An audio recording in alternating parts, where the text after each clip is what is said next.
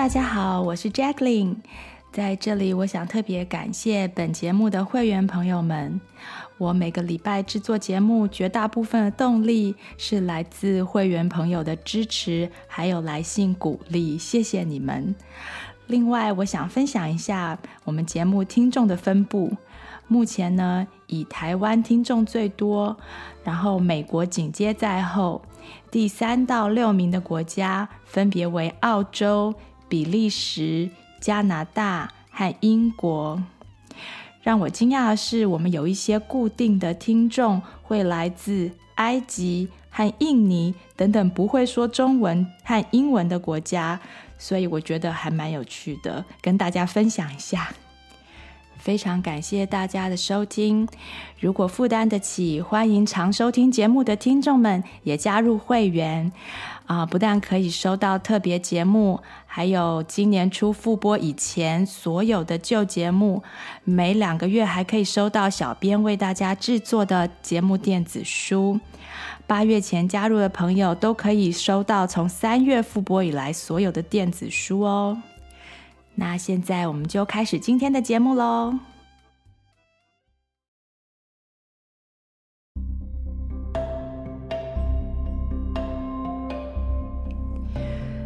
Hello，大家好，欢迎收听戏谷太太 Jacklin 充电时光，我是 Jacklin，今天要来谈谈性别这个主题。我知道大家听体重可能还想要赶快听第二集，但是中间要插一个主题进来跟大家分享一下。那这个主题呢，对我来说有一点点 personal 啊、我今天也会和大家分享一下我自己的经验，还有一个呃跨性跨性别者的故事，这是我在嗯其他的网络平台上听到的故事，那来跟大家分享。大家都知道 LGBT 族群原本代表女同志、男同志、双性恋者和跨性恋者这四大族群。前三种呢，女同、男同和双性恋者呢，都代表一个人的性向，也就是他们喜欢的性别的对象和自己的关系。那第四种 T 呢，transgender 呢，就是代表一个人的性别认同是属于非二元的 non-binary 的 gender identification。嗯，那这个名词呢，就是 LGBT。这个名词现在也跟 COVID 有点像，出现了很多的变种。我这个比喻没有任何负面的意思，喜欢音乐的人也可以把它想成是像是主题和变奏。只是大多数的人经过过去这三年，比较能够了解“变种”这个这个字啊，不一定大家都能够了解变奏的意义。那目前呢，有的变种包括。LGBTQ、LGBTQI、QIA，或是 LGBTQIA2S Plus 等等等等，很多种。那我的女儿就跟我说，啊、呃，她是那个 Plus，就是最后最后那个加号。那这个 Plus 的意思，感觉好像有点像是以上皆非，但是我也想要成为你们的一部分。就是说，嗯，这个 Plus 就是说，哎，你虽然是嗯。就是一般的人，可是你却、呃、认同啊、或是支持 LGBT 这些族群他们的诉求。那对孩子来说呢，好像能够选个字母就比较有参与感的感觉，就好像不会被排斥的感觉。那我也会教我的小孩很多关于这个主题的东西，所以今天我会顺便把这些我和孩子分享过的东西带到节目上来。那在这里，我想让大家知道一下我和这个族群的历史。我在大学的时期呢，有好几个同志好友，啊、都是男生。那有些就变得跟我很亲近，还称我为姐妹。他们会挽着我的手跟我聊天啊，然后或是跟我说很多很多很多的心事。比女生还要更多更多的心事，那他们让我看到男生的另外一面，想都没想过的一面。那他们通常都心思细腻，做事很认真，很爱干净，然后很注意穿着，很有艺术感。也比很多女生更在意美这件事，至少跟我比。那国高中的时期呢，我连续念了六年的女校，除了家人，就是家里面的男生，算是完全没有接触过青春期的男生。所以上大学之后遇到了这些同志的同学，跟他们变成这么好的朋友，让我对男生大开眼界。因为跟他们的深度认识，让我对他们就完全没有歧视或是恐惧的感觉。因为通常这些感觉都是从不了解而来的。那我知道他们也跟异性恋一样，有他们的爱恨情仇，只是很多时候他们的感情和感受来的好像比一般人的强度更强，或者是说他们表现的比一般的人的强度更强，就这样而已。那近距离的观察这些同志好朋友们的感情生活，也让我产生了对他们啊、呃、的 compassion。因此，在台湾同志运动的那段时期，我都一直很支持他们取得跟异性恋一样的法律保障和权利、工作权利、结婚的权利等等。那但是在这段过程中呢，我从来都没有怀疑过这些人是男生，因为在当时那并不是一个我们所知道的选项。那我自己在成长过程中呢，是比较中性的，虽然我很在意体重，但是我并不在意穿着。曾经好几次留短头发，然后又觉得哎，短头发要一直去修剪，其实也很麻烦，然后又改留回长头发，可以整个抓起来这样子。那头发对我来说一直都是一件很麻烦的事。高中吃素上佛堂的那两年呢，我还曾经想过，如果去当尼姑，是不是就都不用梳头，还真轻松？后来觉得因为这个原因去当尼姑也太也太不对了。所以性别认同对我来说呢，如果要真的要讲的话，是一件不是很容易的事，因为我就是可以，就是不是很不是像我女儿讲的，就是可以不男不女。虽然声音是个女生，但是想法啊、逻辑、动作都不不是很秀气。所以如果我没有、呃、被社会化的话，我可能会长成呢，百分之五十五像个女生，百分之四十五像个男生这样子的样子，不管是外表还是心理。那我有很多太太朋友们喜欢跟我聊天，因为我的想法呢，其实跟他们的先生很像。每次他们跟我说他先生会这样做这样做的时候，我就会想说，我就说，哎，我也会这样做那样做。所以他们可以从我这边听到他先生为什么会这样子想，为什么会这样做的后面的心态。跟逻辑，那我的先生跟我相反，如果按照他自然的样子成长，没有人告诉他说他就是个男生或是女生的话，那他可能也是会长成百分之五十五像个男生，百分之四十五像个女生这样子一个心理状态。因此，在心理上甚至外表上，没有人是百分之百女性化或是百分之百男性化，这是一个很明显的道理。但是呢，大家似乎也都知道这个阴阳两仪的存在。也就是说，没有阴和阳的分别的话，那似乎就什么都没有了，就回归太极了吧？但大家看太极图也知道，白的中间呢是有一圈是黑的，黑的中间呢是有一圈是白的。虽然呢，都不是完全黑、完全白，但是白还是白，黑还是黑，不能把两个混起来，不然就变成灰灰的，就不是个太极图了。那样就回到混沌，回到造物的当初一个什么都没有的状态。那它不但不自然，也就没有美不美的问题。但是那样不是不行的，所以我们的思考如果要退转回去到那个状态。其实也是可以的，只是中间要有一个很很长很长的逻辑论述。那我现在想回去，如果在高中时期我就有 LGBT，特别是 trans 啊 transgender 的概念的话，我可能会考虑选择非二元的性别，因为这样就不用很辛苦的去看西蒙波娃第二性这种书，也不用去思考什么女权运动、女性主义这些议题。反正不想当女生，我就变男生就好了嘛。反正我的想法本来就很男性化，为什么要受到身体的限制呢？那我不知道现代的年轻人是怎么想的，我只是猜测，如果我自己有这样的选择，我可能会那样想。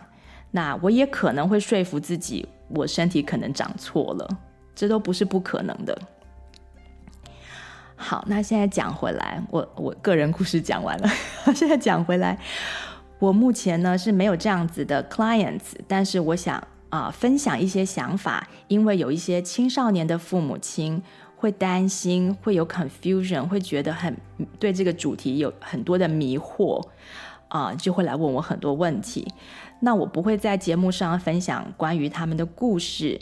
只是这个礼拜，我刚好在另外一个 podcast 上面听到一个来自明尼苏达州啊、所谓去跨性就是 detransition 的男生的访问。我觉得大他的故事呢，可以让大家对这个主题做呃一些不同层次的思考。那节目大纲中我会附上那个呃 podcast 的连接，那是一个英文的访问，所以有兴趣的朋友可以去听他说他自己的故事。那今天节目中间呢，我也会为不习惯听英文节目的朋友来转述一下这个故事。那关于这个性别主题的各式各样的访问，我也听过了非常非常多，然后也看过很多。啊、呃，这个主题的纪录片，在节目大纲中，我会贴一些参考资料给需要的家长。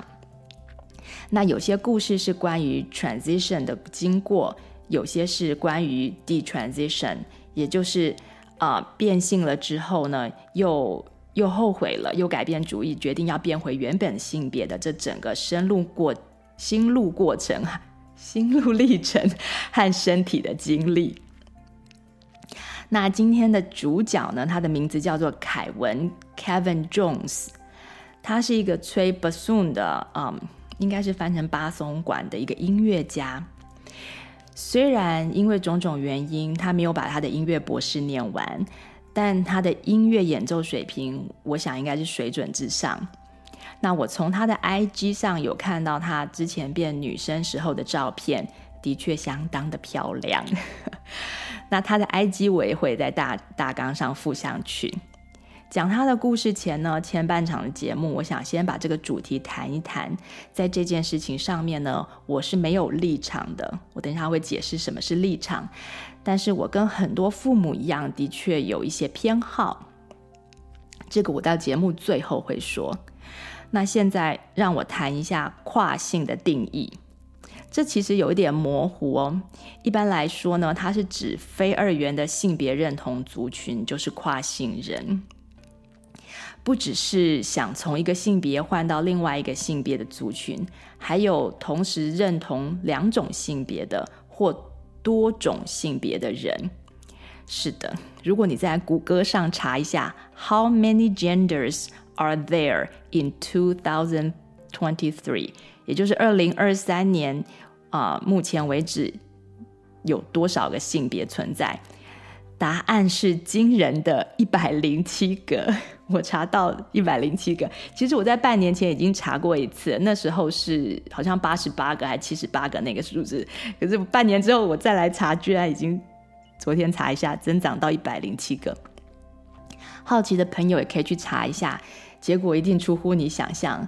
那我这个曾和女儿讨论过。其中各式各样的这个性别的嗯种类，那其实中间有很多是不能算是性别啦，它只是一种男性化或是呃女性化综合，就像我刚刚讲的是百分之几百分之几这样子的一个表征啊、呃，中性各式各样不同层次的中性，但是还是有性。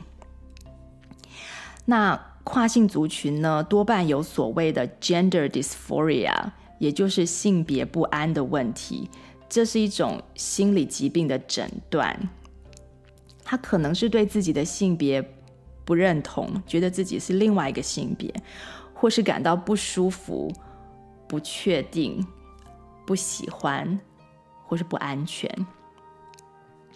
以传统的精神科定义性别不安来说，大概呢分为两种类型的个案。那第一种呢，嗯，通常都是青春期前的男孩子，很多症状从两三岁其实就开始了。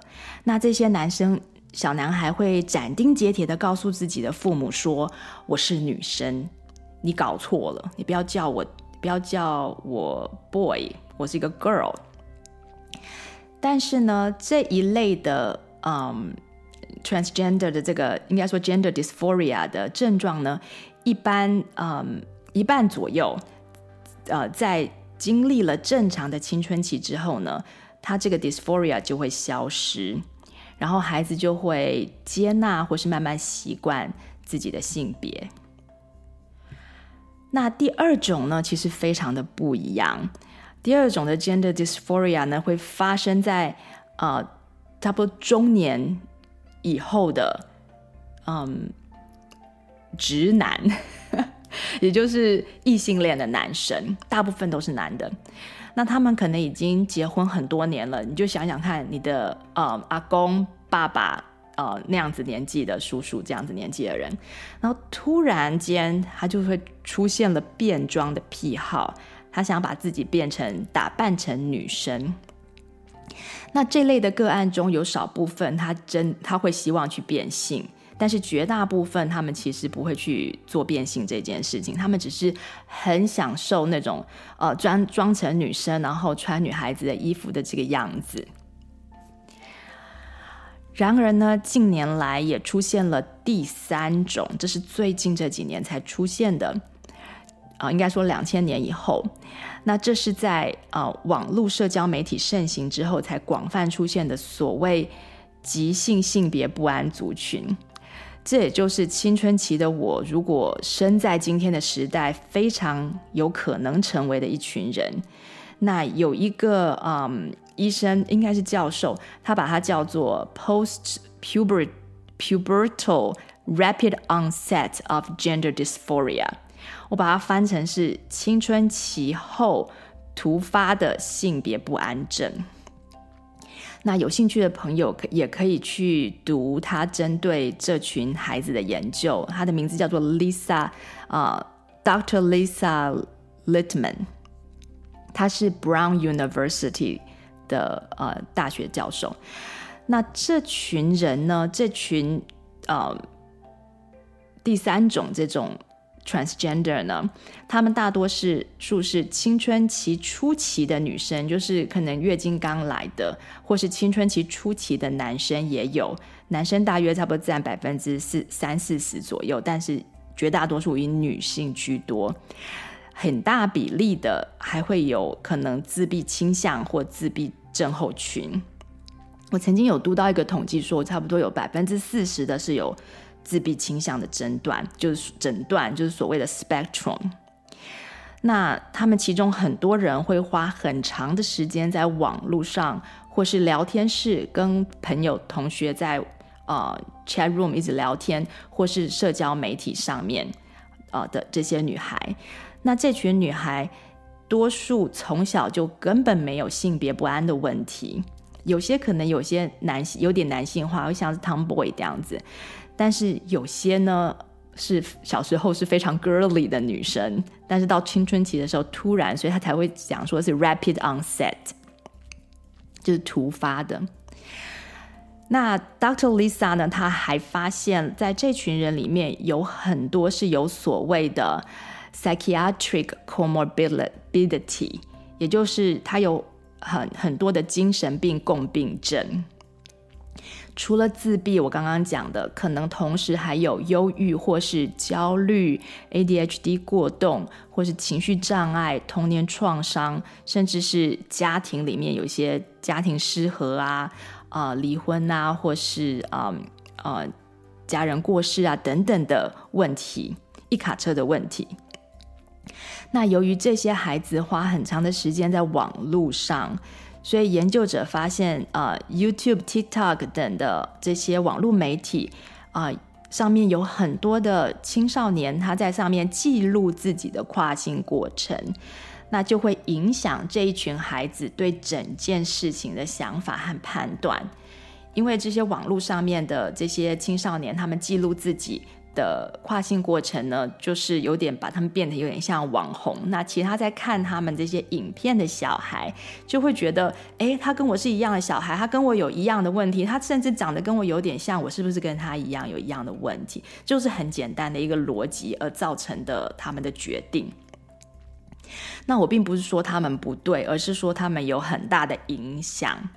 那在很多这第三类的跨性者的访谈当中呢，你都会听到他们刚开始的时候为什么会有这种想要跨性的想法，是因为看到某个网红的影片，或是你在网络上面啊、呃、跟同学讨论的结果，才发现自己发现自己是跨性人。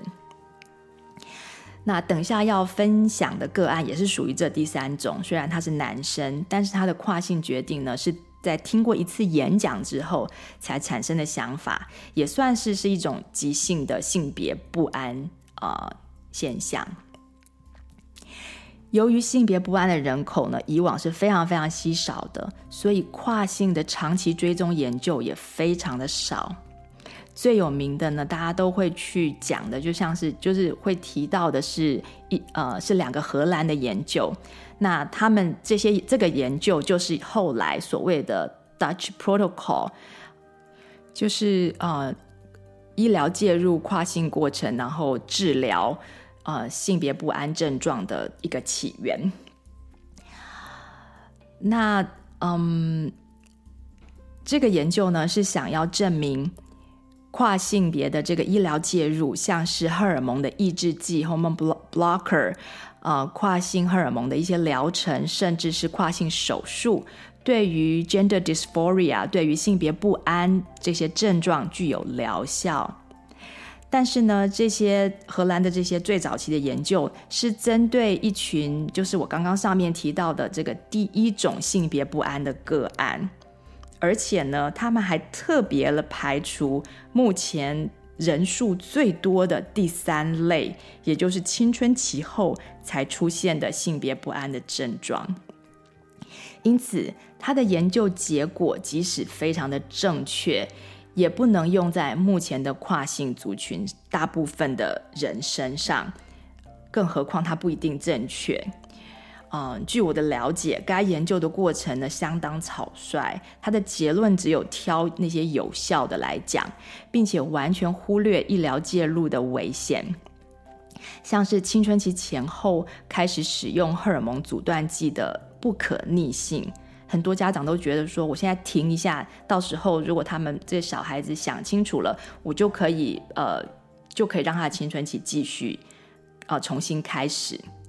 但事实上，它中间是会有一些不可逆的一些效果出来，那会影响大脑的发展，不只是影响性器官，就是说我们的性荷尔蒙不是只是影响性器官，它影响大脑的发展，影响神经，影响骨骼的发育，还有各种器官的发育，还有身体对跨性别荷尔蒙的排斥，或是跨性手术的后遗症。也就是说，一个人在、呃，使用医疗去世以后的性生活的问题等等，那就很多很多都是这些呃，这个研究没有 cover 的部分。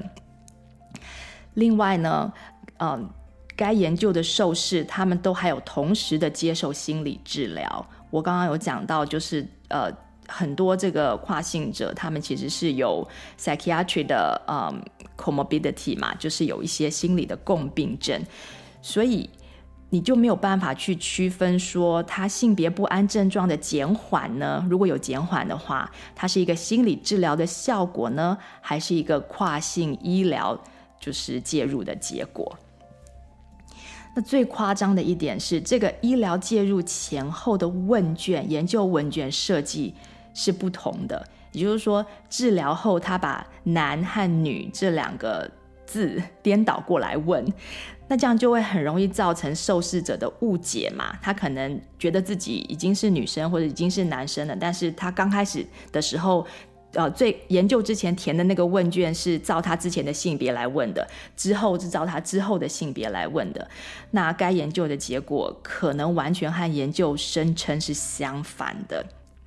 所以无论如何，嗯，这些跨性别的药物至少在美国是还没有正式的被核准给青少年儿童使用的。这些药物是可以给，譬如说像是 prostate cancer 啊，或是一些其他的病，你可以用像荷尔蒙抑制剂来来嗯帮忙，但是没有核准到给健康的青少年使用。那那时候的这些 Dutch 的医生，就是荷兰的这些医生，他们的说法是说，哎呀，既然可以用在那些病人身上，或者既然可以用在譬如说青春期太早来的，啊、呃，可能四五岁就来月经的这些小孩身上，那为什么不能用在健康的青少年的身上？就是正就是准备要开始正常的青春期的这些儿童的身上，所以他们。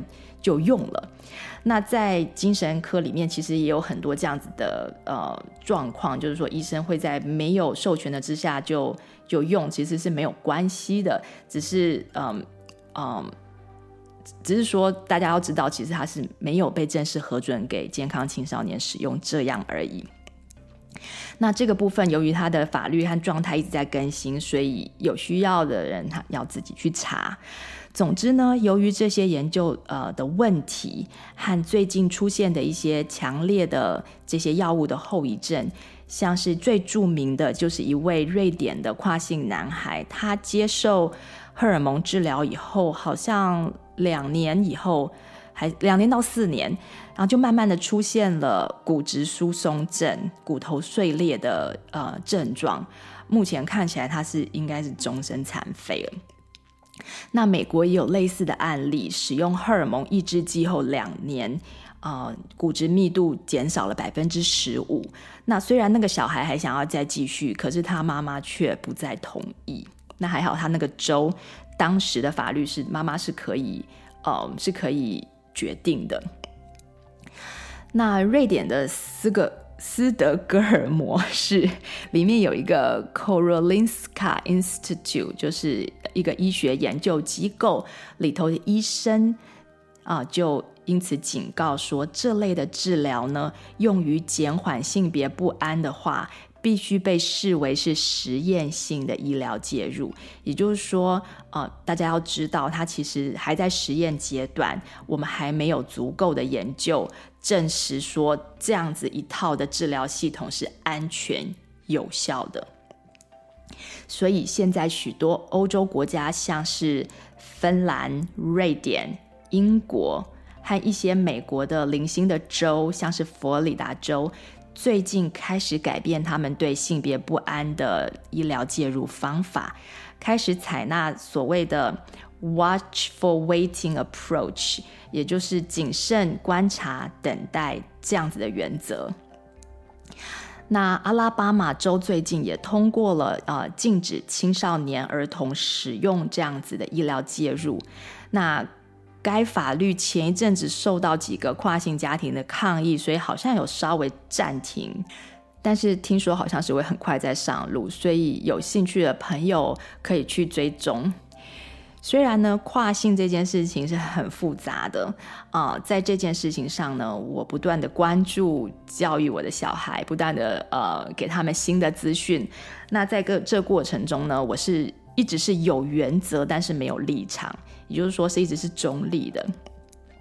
那我将跨性视为一个选项，是一个解决问题的选项。所以我们的思考是要回到节目里常常提到的重点，就是。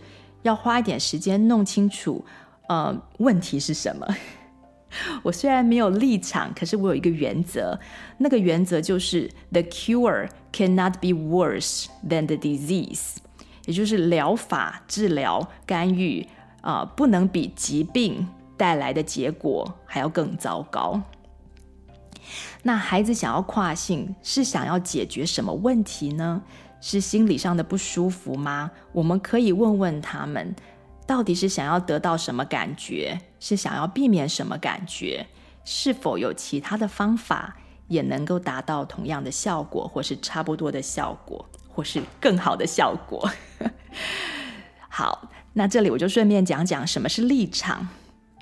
我发现呢，立场呢是在各种领域，包括宗教、科学、文化、政治形态等等、啊、领域的战争起点，因为它是一个大脑的魔咒。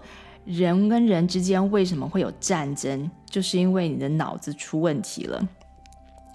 由于今天的主题有点敏感，所以很多人他自然就会觉得有一个立场比较舒服。那如果呃你要讲的跟我的立场不同的话，那我就我就不要听，因为我要避免那种认知失调。我听进去，我认知失调，我很不舒服的这种感觉。嗯，或是说嗯。有些人就直接把所有对跨性的过程有好奇的，或是有质疑的人都当成 transphobia，都觉得你们就是在就是恐同啊，或是说呃患了什么跨性恐惧症。不过大家要知道，这不是一个真正的医疗名词哦。可惜的事情是事情没有这么简单，嗯。难道说连 detransitioner 就这些去跨性的人也有跨性恐惧症吗？对不对？所以我想要顺便帮大家松动一下这个大脑魔咒。立场呢，是将一件事情的对错和个人的自我认同与个人的价值绑上了关系，好像说我站在这个立场，我就能够比其他的立场更高尚。然后就觉得自己比较高尚，那是一种很舒服的感觉，所以选择立场呢，就能够得到舒服的感觉，这个行为就变得非常的容易理解。像是说，如果你相信某一个神，你就会觉得比其他的神高尚或有用。那你相信某一个科学共识，譬如说大家都相信宇宙的开始就是大爆炸。虽然现在证据还没有到那边，但是你觉得我相信他，我就比其他人高尚。那我把它说的好像是真的这样。那或者说你相信某一个社会运动，你就比其他的人更有 compassion，更关怀其就是他人。或者说相信某个政治理念，我就比其他人更爱国、更爱民，或是我就比其他人更清醒，等等的，都是在做一件事情，叫做比较。那比较呢，是一个大脑每天不断的在做的事情。比较了之后呢，大部分的时候我们都希望能够感觉比原本还没有比较之前更舒服。那有些时候比了之后会更舒服，有的时候比了会没有更舒服。但是有没有？这就有点像是呃吸毒一样，就是上瘾症了，就是。你不知道你这个呃，你赌博，你这样按下去，你这次会不会得到那个奖赏？那你越不知道，你就越想要做这件事情。所以呢，我觉得选择立场是一种人类的集体上瘾症。我自己也是上瘾在中间，因此要跳出这个思维是非常痛苦的。但是我还是会邀请还没有这样想过的朋友试试看。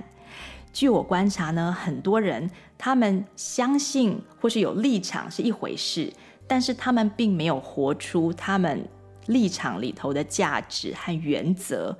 他选个立场呢，只是让他心里舒服一点，就是我刚刚讲，他就是上瘾这样子吸一下。那最近呢，我在读一本书，叫做《How to Be an Anti-Racist》，如何当个种反种族歧视者。这是我自己翻的，因为我不知道这个书目前有没有中文版本。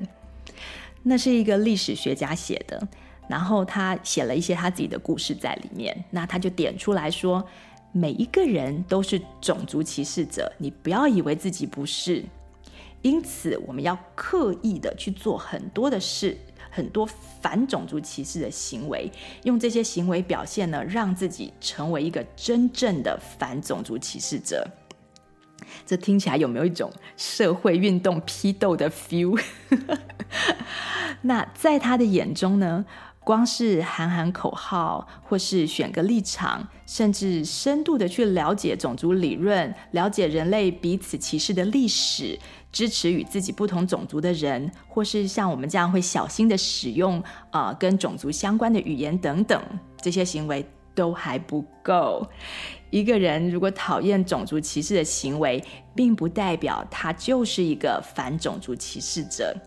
他的心理上、行为上都还可能受到他自己本身种族的偏见影响。那至于要怎么成为真正的反种族歧视者，如果真的有兴趣的人可以去看一看。那他这点呢，他其实说的也是没错。讲一个我自己的例子好了，我曾经因为呃我的公公，他六七年前有一句话，然后我就把他当成种族歧视者，对他闷闷的生气了很久。当时呢，他说：“啊、我们最近交到一对新朋友。那我公公婆婆交的朋友，大概就跟他们差不多年龄嘛，是一对夫妻，是一对老先生老太太。那他们人很好哦。呃，虽然太太是南美洲来的拉丁裔，那我我公公就说了，虽然他太太是个南美洲拉丁裔，这样子，这种‘虽然’这两个字。那我当时对种族歧视这件事呢，是有立场的。”我觉得我自己是一个反种族歧视者，所以我会去 police，就是会去检查大家在说话的时候是用什么字。那公婆回去之后呢，我就把这件事情拿出来问我先生，我就说：“哎、你爸爸是不是有种族歧视啊？”然后我心里就想说：“哼，他们这些白人都是白人至上主义。”那我先生他就是呃性格比较好嘛，所以他就。跟我聊的时候，当然他也没有说我不对，他就说：“哎，对哦，有可能哦。”他就也怀疑起来了。但还好呢，他没有什么立场，所以这件小事并没有影响他们父子之间的关系。哈利路亚，还好。后来经过多年来的观察，那那就是我多年来的观察，我发现我公公对那个拉丁裔的老太太其实非常好，非常尊重。那互动中完全没有任何歧视的态度，虽然他们的文化不同，有的时候意见一定会相左，像是几点要吃饭、要去哪里玩、要去看什么电影这些事。然后有些时候呢，他们也会开开一些文化或是种族的玩笑，他们甚至都开得起那些玩笑。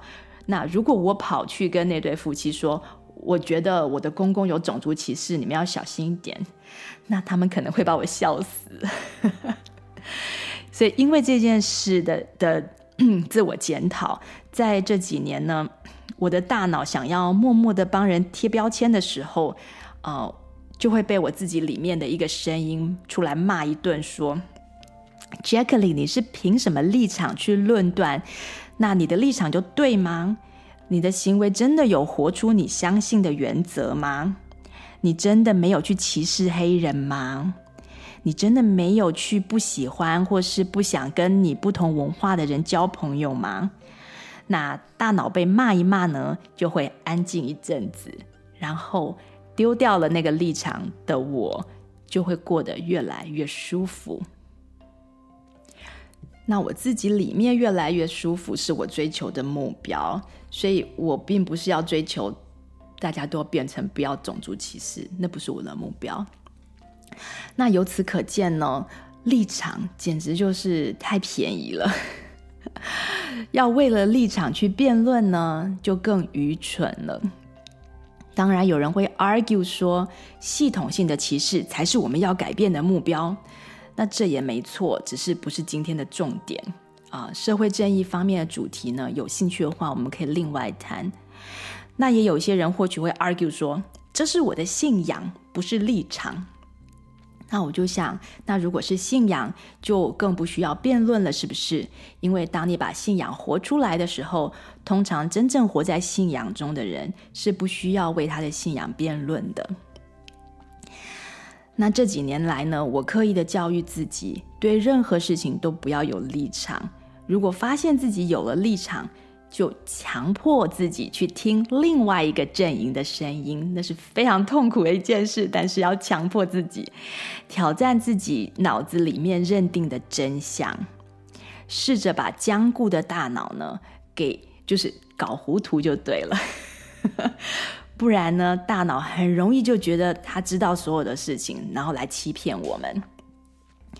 当然，这一点我也还在努力。很多事情呢，还是让我想要选边站啊，所以要用很大的意志力和耐心去听另外一边的声音。如果立场是人类战争的起点，那我们不要立场的原因，就是因为我们想要和平，不只是和平相处而已，还要能够因为和平带来的冷静头脑，能够帮助我们和平的沟通，以解决问题。或许两个完全相对的立场当中都有解决问题的答案。很多时候，如果我们没有考虑到很多立场里面的其中一个，答案就不会完全或是不理想。就好像两个夫妻，嗯，一个结婚之后呢，想要赶快生小孩，那另外一个呢，觉得孩子太贵了，我们要不要等几年存够钱了再说？那这两个立场是否都蕴含着让家庭更幸福的元素呢？如果搞清楚两个人的目标，并不是要不要生小孩，而是建立一个幸福的家庭，不是什么时候生小孩，那这样子两个人就有沟通的基础。同样的，在婚姻里面的所有的事情，像是，要不要买房子？买在哪里？住在哪里？选什么工作？要不要换工作？旅行的计划，或是两个人的教养方式，都是不需要有立场的。而立场呢，其实也是一种二元的思考逻辑，好像事情非黑就即白，有点像性别，不是男的就是女的。在生物学上呢，的确有各种性别上的特例。但是否因为有特例，就要忽略大多数的人可以理解的性别分野，而把所有的人都看作是潜在的非二元性别人口呢？这样会不会太过度了呢？毕竟，如果就像我们刚刚讲的太极，如果你没有办法定义什么是黑，什么是白，什么是男的，什么是女的，又怎么会有跨性之说呢？没有分别的话，何来跨越的需要？如果不知道，没有办法定义什么是女生，那又怎么样把一个男生变成女生？那你前前后后思考的时候，你就 confuse 了嘛，对不对？那这个时候，你的大脑就 shut up，就不会来烦你了。就像同性恋的性取向的确存在于人口当中的百分之五到十。双性恋呢也有一定的比例，但绝大多数呢还是异性恋的族群。所以我们在思考社会正义的问题的时候，也要小心这个比例的问题。目前呢，同性恋的族群已经在美国和许多先进国家，包括台湾，都取得了法律上结婚的权利和其他各式各样的权利。这个族群的人权基本上是已经受到保护了。那跨性人的跨性者的人权，其实也是在美国大多数的地区呢，都是合法的，是被整个系统所支持的。甚至在职场上也有很多规定来保护这个族群。基本上，在我看来是没有很强烈的社会运动需要。他们现在大家在抗争的，常常是希望改变教育系统，改变社会文化。改变医疗的取得等等。那他们在纽约的变性皇后游行中呢，出现了这句话，叫做 “We are coming for your children”，这样子的口号，就是我们现在冲着你们的你们的小孩来了。这让家长非常的紧张。当然了，主办人说这只是一个。玩笑，这个这个标签只是一个玩笑，因为呃不同的立场，所以我们都觉得好像他们是要来抢走我们的小孩，所以他们就故意这样子讲，来他们想要来影响我们的小孩。但事实上呢，他们只是想要争取他们呃的就医权等等的，所以其实呃家长不需要很恐惧，嗯，但是的确需要多了解才能够。在家庭教育这一关上面，为自己的孩子把关。那现在我的孩子班上呢，有很多非二元性别 （non-binary） 的同学，连某些老师都是非二元性别的人。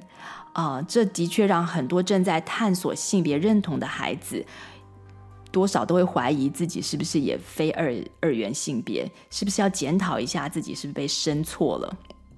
那这些检讨其实都是健康的，只是这整个过程，呃，是最好是能够摊开来，让小孩知道所有的资讯，而不会他们只有听到单方面的在呃呃社交媒体上面或是同学之间口传的资讯而已。那在英文上来说呢，出生的性别叫做 assigned gender，可以翻译为医师指定性别。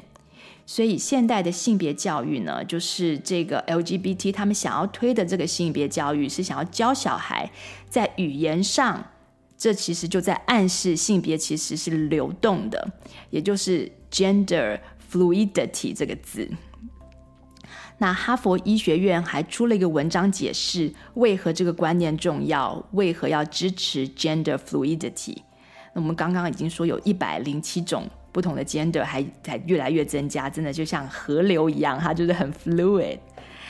那大家听完了我对这个立场的解释，当你看到这篇文章的时候，这个标题叫做 Gender Fluidity: What it means and why support matters，你就可能会有警觉，这个文章呢可能是在卖一个立场。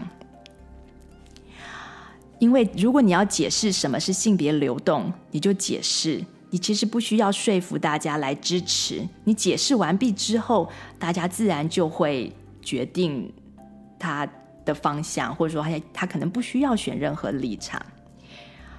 嗯，因为大家都知道，百分之九十九点九九九九的医生都不是抽签拔，不会帮我们决定性别的。医生多半是简单的看一下婴儿的外生殖器，然后就填写性别。看不出来的时候呢，可能才需要进一步的检视，甚至用基因的检查来决定。啊、但是我们的性别即使是这样子，也不是医生随便决定的。因此，如果我们教孩子你的 assign gender 可能是医生 assign 错了，这感觉上就有一点像是颠倒是非的感觉。因为性别真的不是医师决定的，而是受精当时精子决定的。是爸爸决定的。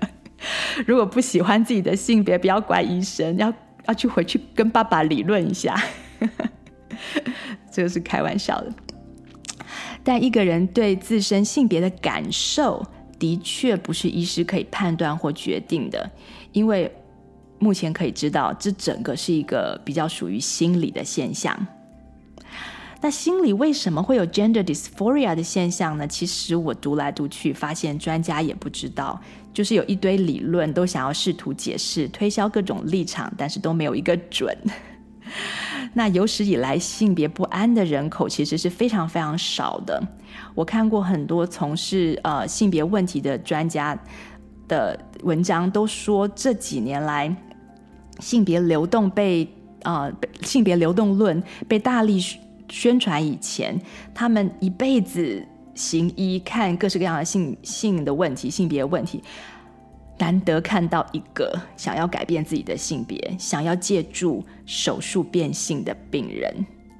可是现在，美国却每一个州都至少有一个跨性门诊，所谓的 gender clinics，那去看诊的人非常非常的多，被诊断为。性别不安的人口，啊、好像二零一九年、二零一七到一九年，从一万五千多人涨到了四五万人，啊、这个数字我不是非常非常确定，但是就在万，大家可以去看。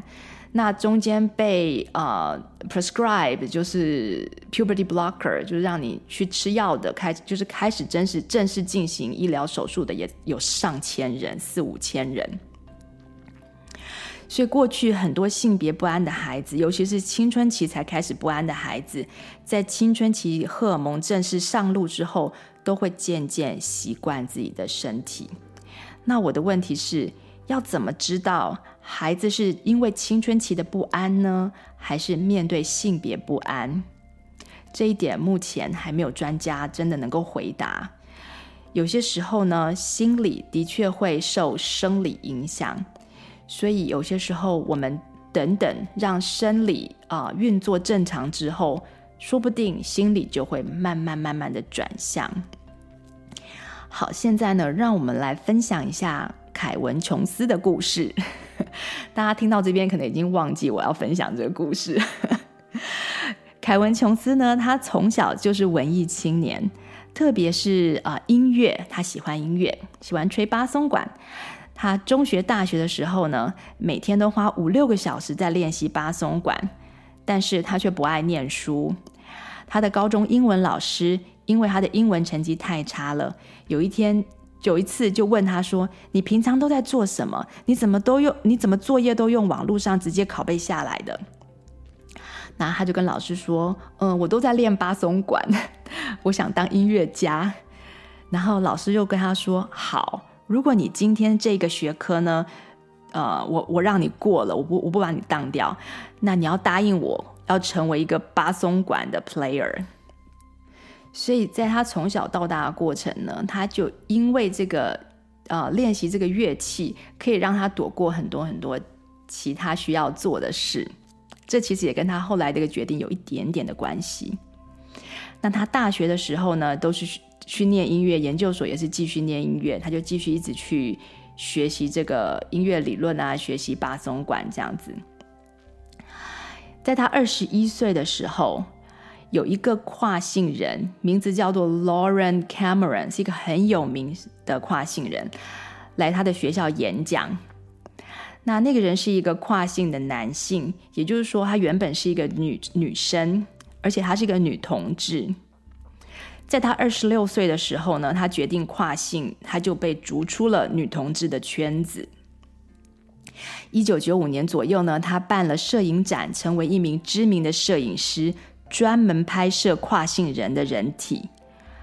当天，他就是在凯文的学校展示许多跨性人身体的照片，让凯文觉得哦，真的是太美了，因为他真的拍得非常美。那如果如果他不想要当男生，那他也可以这么做。那至于他不想当男生的原因，等一下我们会来讲。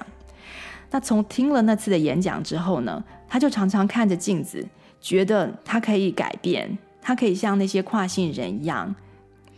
那凯文分析他自己当时的心理，可能是想要用不同的身份来隐藏自己具有破坏力的男性特质。他对这个男性特质的破坏力有恐惧的原因，是因为他以前小时候曾经啊、有被性侵。他说他并不是同志，也没有自闭倾向，呃。因为有刚刚说过，有很多跨性人有自闭倾向，而且很多跨性人是同性恋者，但凯文都不是，所以这也可能是他后来又想要变回男性的原因之一。他说他在二年级的时候曾经被诊断为有 ADHD，还有嗯、Auditory Processing Disorder（APD） 等等几种不同的这个呃心理疾病。当时呢，医师就开药给他，然后他说那个药吃了让他就觉得像僵尸一样，所以他总是就是把药都会偷偷的吐出来。但这也告诉你说他在很小的时候其实就开始吃精神科的药。而那个演讲者 Lauren 在去年二零二二年年底的时候自杀了，得年六十三岁。听说他自杀的原因是心脏的问题。他算是近代史上很成功的一名跨性人，他也是一个艺术家，他的摄影作品极具美感。如果有兴趣想看的，可以去找他的摄影书籍来看。但是可能不建议有性别困扰的年轻人看。天哪，我好矛盾哦。他于是呢就加入了一个，他看嗯，在他听完那个演讲之后，他就加入了一个所谓的彩虹社团。Rainbow 啊、Club，在那个社团里面，呃，那个社团马上就拥抱了他这个跨性的决定嘛。然后该社团还出钱让他去参加跨性别同性恋的座谈会，他们提供门票，提供住宿。那在座谈会中，他就接受到他他所谓的 New Age Transgender Education，就是新时代的呃跨性教育。他第一年去的时候，那个座谈会有将近五千人参与，但第二年他再去的时候，已经增加到两万多人，且年年增加。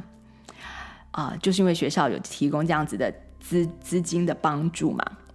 那这个社团他也提供金钱和资源帮他改名字，因为改名字需要很多的很多手续，很多地方需要改，所以学校也帮他做这个，这个学校社团也帮他做这件事情。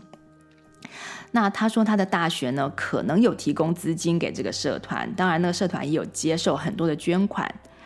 当时呢，他正在接受学校的一个媒体采访，因为他是该校第一位主修巴松管的学生，然后那个时候也是他刚好开始在使用荷尔蒙治疗的时候，他就利用那个报道向大家宣布他要跨性的消息，就他变成女生的消息。那他的同学、朋友、教授都非常的支持他。那一直到毕业毕业典礼的时候，他才通知他的家人，所以他的家人其实是最后才知道的。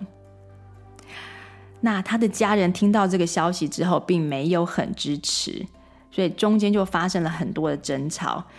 家人都觉得他是没有说是爸爸还是妈妈，都觉得那是一个错误的决定，担心他会陷入忧郁，担心他会想自杀。但是他很坚持，所以他的家人也没办法。而且他说，在明尼苏达州，it's illegal not to affirm，也就是说，你如果不赞成你的孩子的跨性决定呢，是非法的。如果家人、医师等等啊、呃、坚持的反对他跨性，嗯、可能会被告。那如果他是未成年人，他的父母可能会失去监护权。这点呢，在美加美加两国已经有一些零星的案例发生。那在加州，就是我们住的这地方，即将有法律，嗯，Assembly Bill 957，就是 AB 法案九百五十七，啊，会会把不承认孩子、不让孩子跨性的父母判为虐待儿童。那该法呢，已经于今年五月通过，目前。也是正在呃修正，所以也是暂停实施。那八月的时候已经三读了，所以应该很快就会实施。所以不支持孩子跨性的父母就有可能会失失去监护权。这不管是孩子的年龄为何，只要是觉得自己性别不对，这个法案的意思就是说，父母就一定要接受，不然的话就是虐待儿童。但即使没有这个法律，其实加州已经有这个判例，就是父亲因此失去监护权。大家可以去查那个 Ted Hadaco 的事件。那回到凯文，在他宣布跨性几年后，他说家人对他的爱渐渐变成 tolerant love，就是一种我并不支持，但是我忍耐，我忍耐着，但我还是爱你。那他说，在他成长过程中呢，刚刚讲了，他用练习巴松管去逃过原本很多需要做的事情，像是刚刚讲的英文啊，还有修这个进阶的代数的课啊。而跨性这件事情呢，能够让他轻松的逃避面对真实的自己，让他逃避成为一个男生，让他变成女生，是一个完美的面具。因为他的问题，他的核心问题，其实并不是 gender dysphoria，他的尖，他的问题是不知道如何面对自己男性特质里面的巨大的破坏力，不知道自己能不能够控制那些男性特质。而当他听到 Lauren 的演讲的时候，他形容自己当时就像一个 excited 呃、uh, school girl，就像一个兴奋的女学生。很渴望赶快戴上这个面具，永远不用再面对啊、自己真实的样子。他六年级的时候呢，曾经被性骚扰过、性侵过。那在那之后，他就超怕自己成为一个男人，他怕会无法控制自己的身体而去伤害别人。所以他猜，在他疗愈那段创伤的过程中，他可能潜意识的觉得啊、当男生不好。如果成为一个女生，就不可能去性侵或伤害别人。这对于特别是一个敏感纤细又充满艺术气质的男生来说，更可能因为这种创伤经验而无法面对自己可能成为加害人的那种可能性。另外呢，在英文中有所谓的 pronoun，就是代名词，一个人可以决定他要别人怎么称呼他。在中文里面，Holy God 仔没有这个问题，因为我们的他、他们和他的的那些发音的他都是一样的他。我们只有在写的时候，中文只有在写的时候才有所谓的女字部的他出现。所以在说话的时候，其实都是一样的，男女都是一样的。那在这里要跟大家分享一个笑话。我的女儿有一个同学，有一天有呃有一年呢，他就突然变成了这个非二元性别。那他就会开始跟呃他的同学讲说：“哎，你们从今天开始就不要再叫我旭了，你们要叫我 they，就是要叫我不要叫我女生的她，而要叫我他们。呃，他们是在你从女生的她呃跨到男生的他中间的一个呃一个选项。”就是说我我其实也没有很想变成 all the way 就变成男生，但是我其实就不是女生，所以我现在是他们。那全班都知道那个女生是他们，但是老师不知道。所以有一天呢，那个同学呃上课的时候跑去上厕所，那老师找不到他啊、同学就说他们去上厕所了。那那时候老师就马上问说，他们还有谁跟他一起去？老师不知道“他们”这个字是指那个女孩子。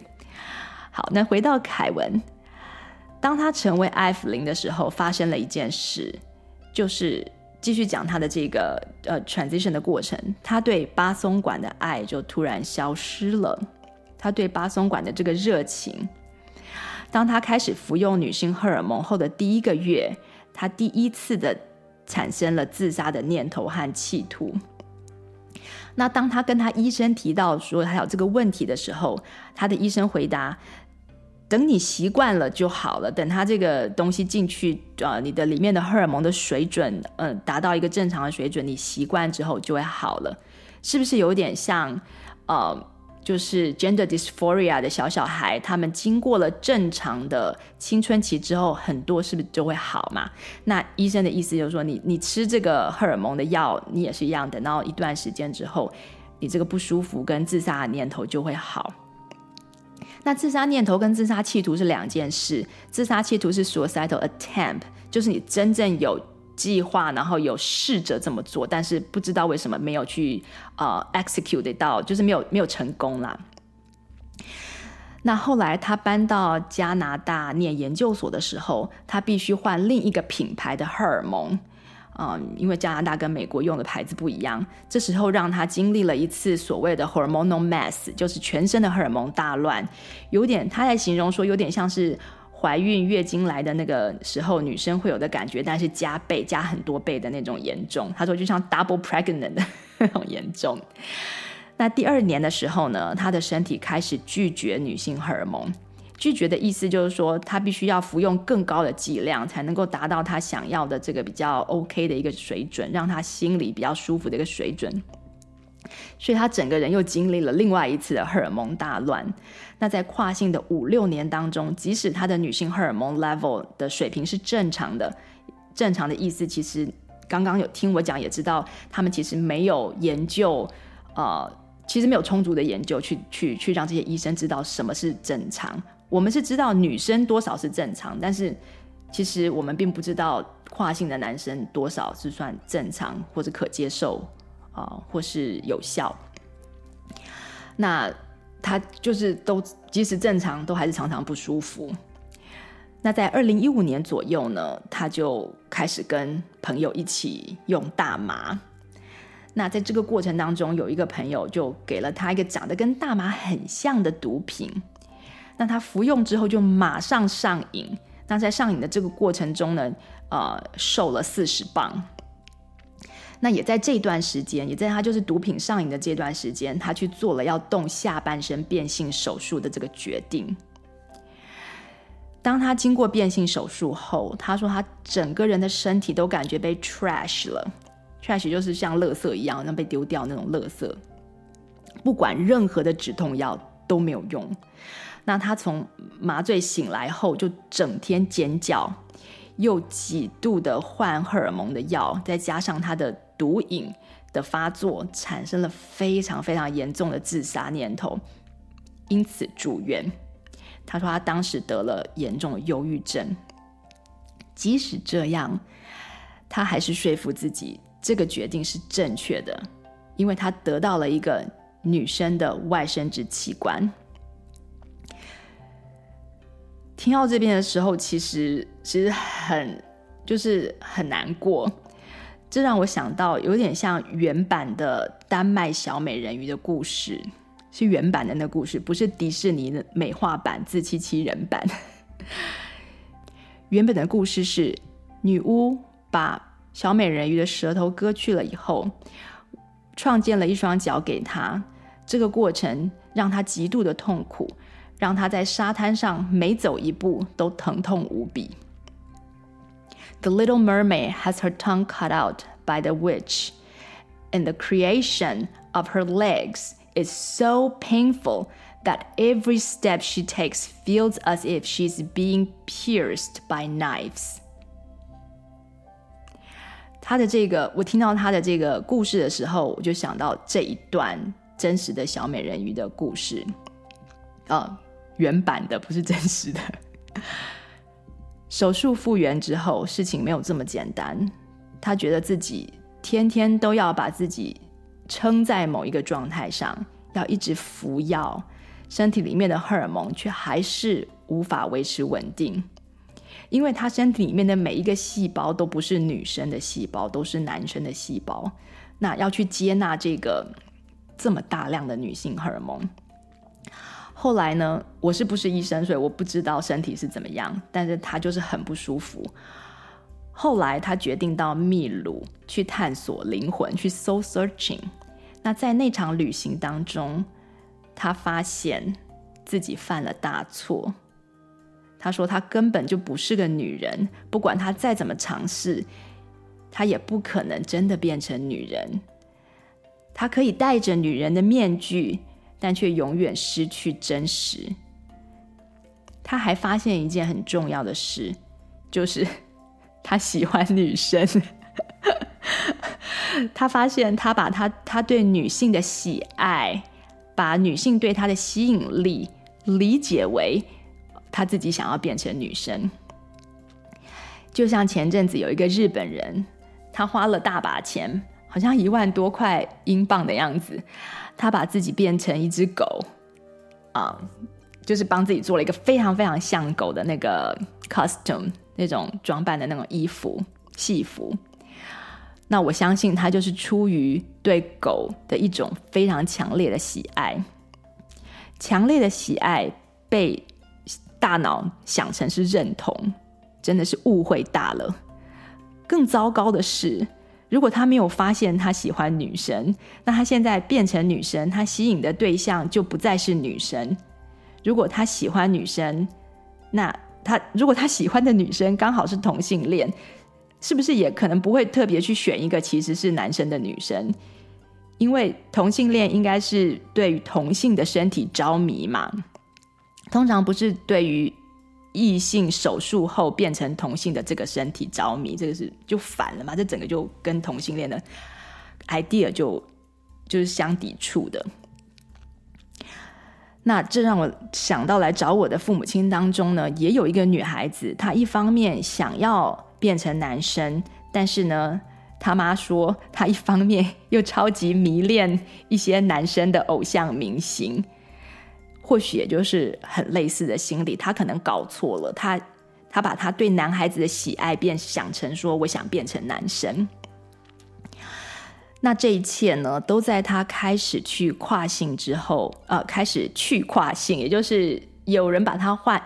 呃，翻译为去性别转换，也就是 d transgender 转回来的时候，他刚开始先找到一个可以信赖的心理医师，然后啊、开始生理上的 detransition 调整荷尔蒙，啊、把身体调回来，那他的身体就感觉舒服很多。他说他第一天呃服用这个男性荷尔蒙的时候。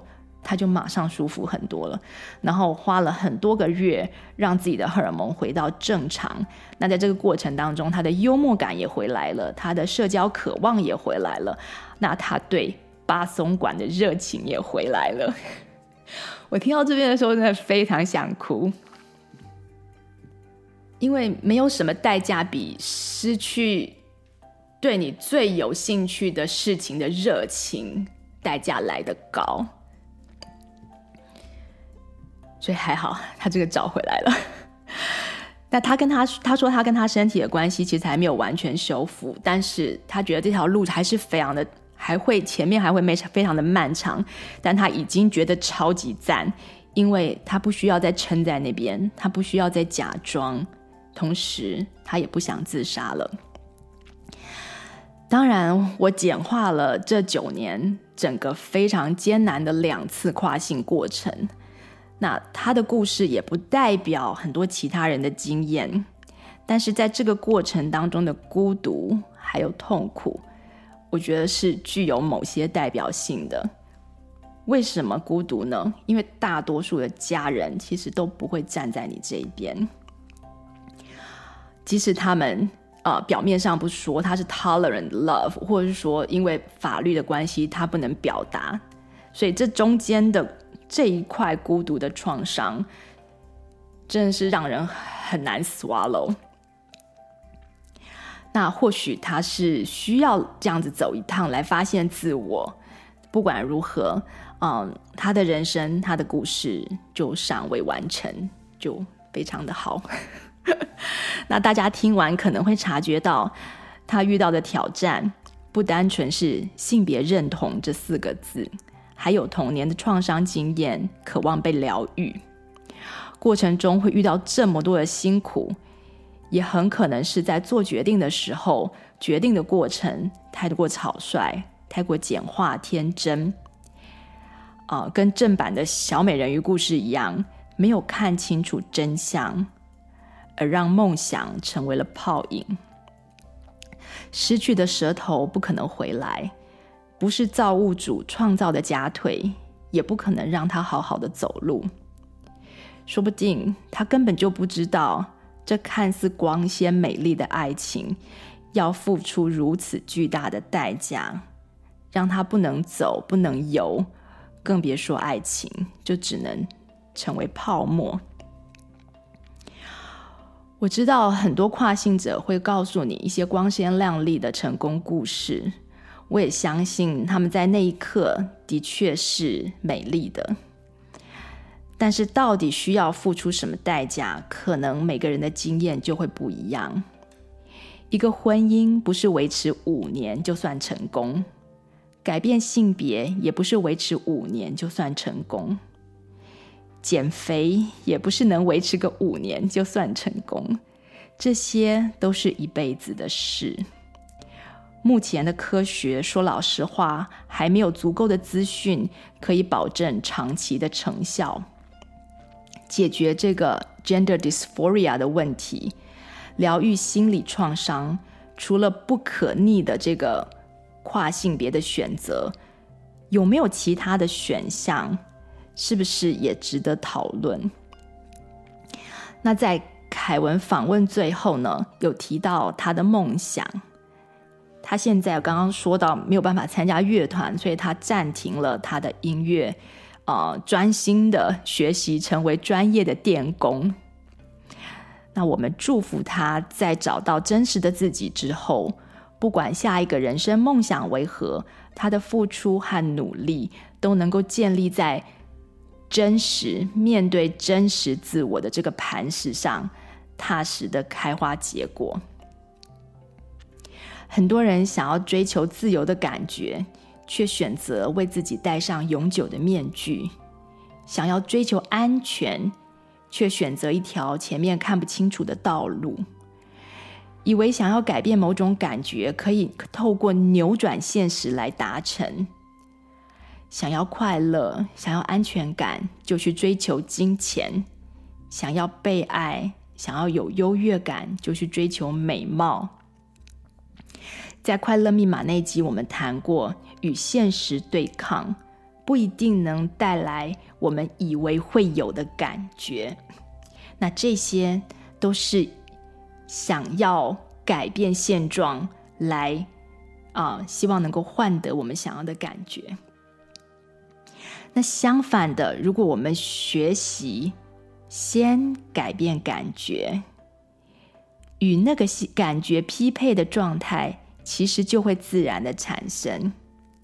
可能不是你最想要的，但是会八九不离十。例如，学习先改变忧郁的感觉、生气的感觉、恐惧无力的感觉，改变负面的感觉。感觉改变了之后，行为就会跟着改变。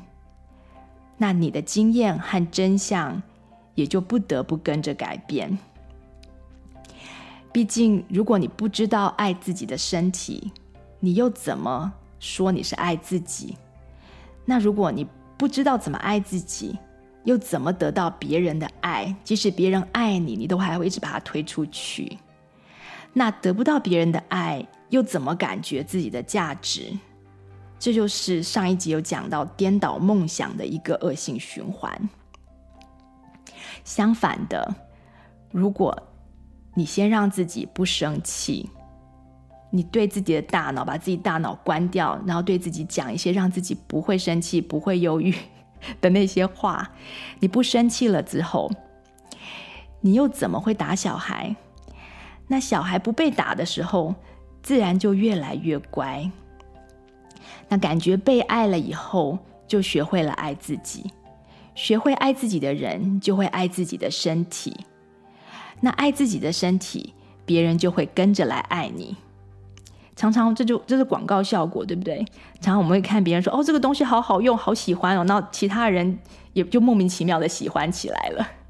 其实我们对自己也是一样，你这么爱自己，别人就会说：“哎，你这么爱，是不是？是不是他还其实你其实还不错？” 那因果搞清楚了之后，我们的行为决定才能对症下药的进入良性循环。通常喜欢自己的感觉。带来对自我的认同，认同自我的身体，就自然认同自我的性别。不是先认同某个性别，以改变自己的身体为条件，才愿意爱自己。这就有点像是告诉自己，不认同胖胖的自己，就必须瘦下来，要瘦下来，我才愿意爱自己，不然我就讨厌自己。这样不是很颠倒吗？所以正确的因果应该是无条件的爱自己。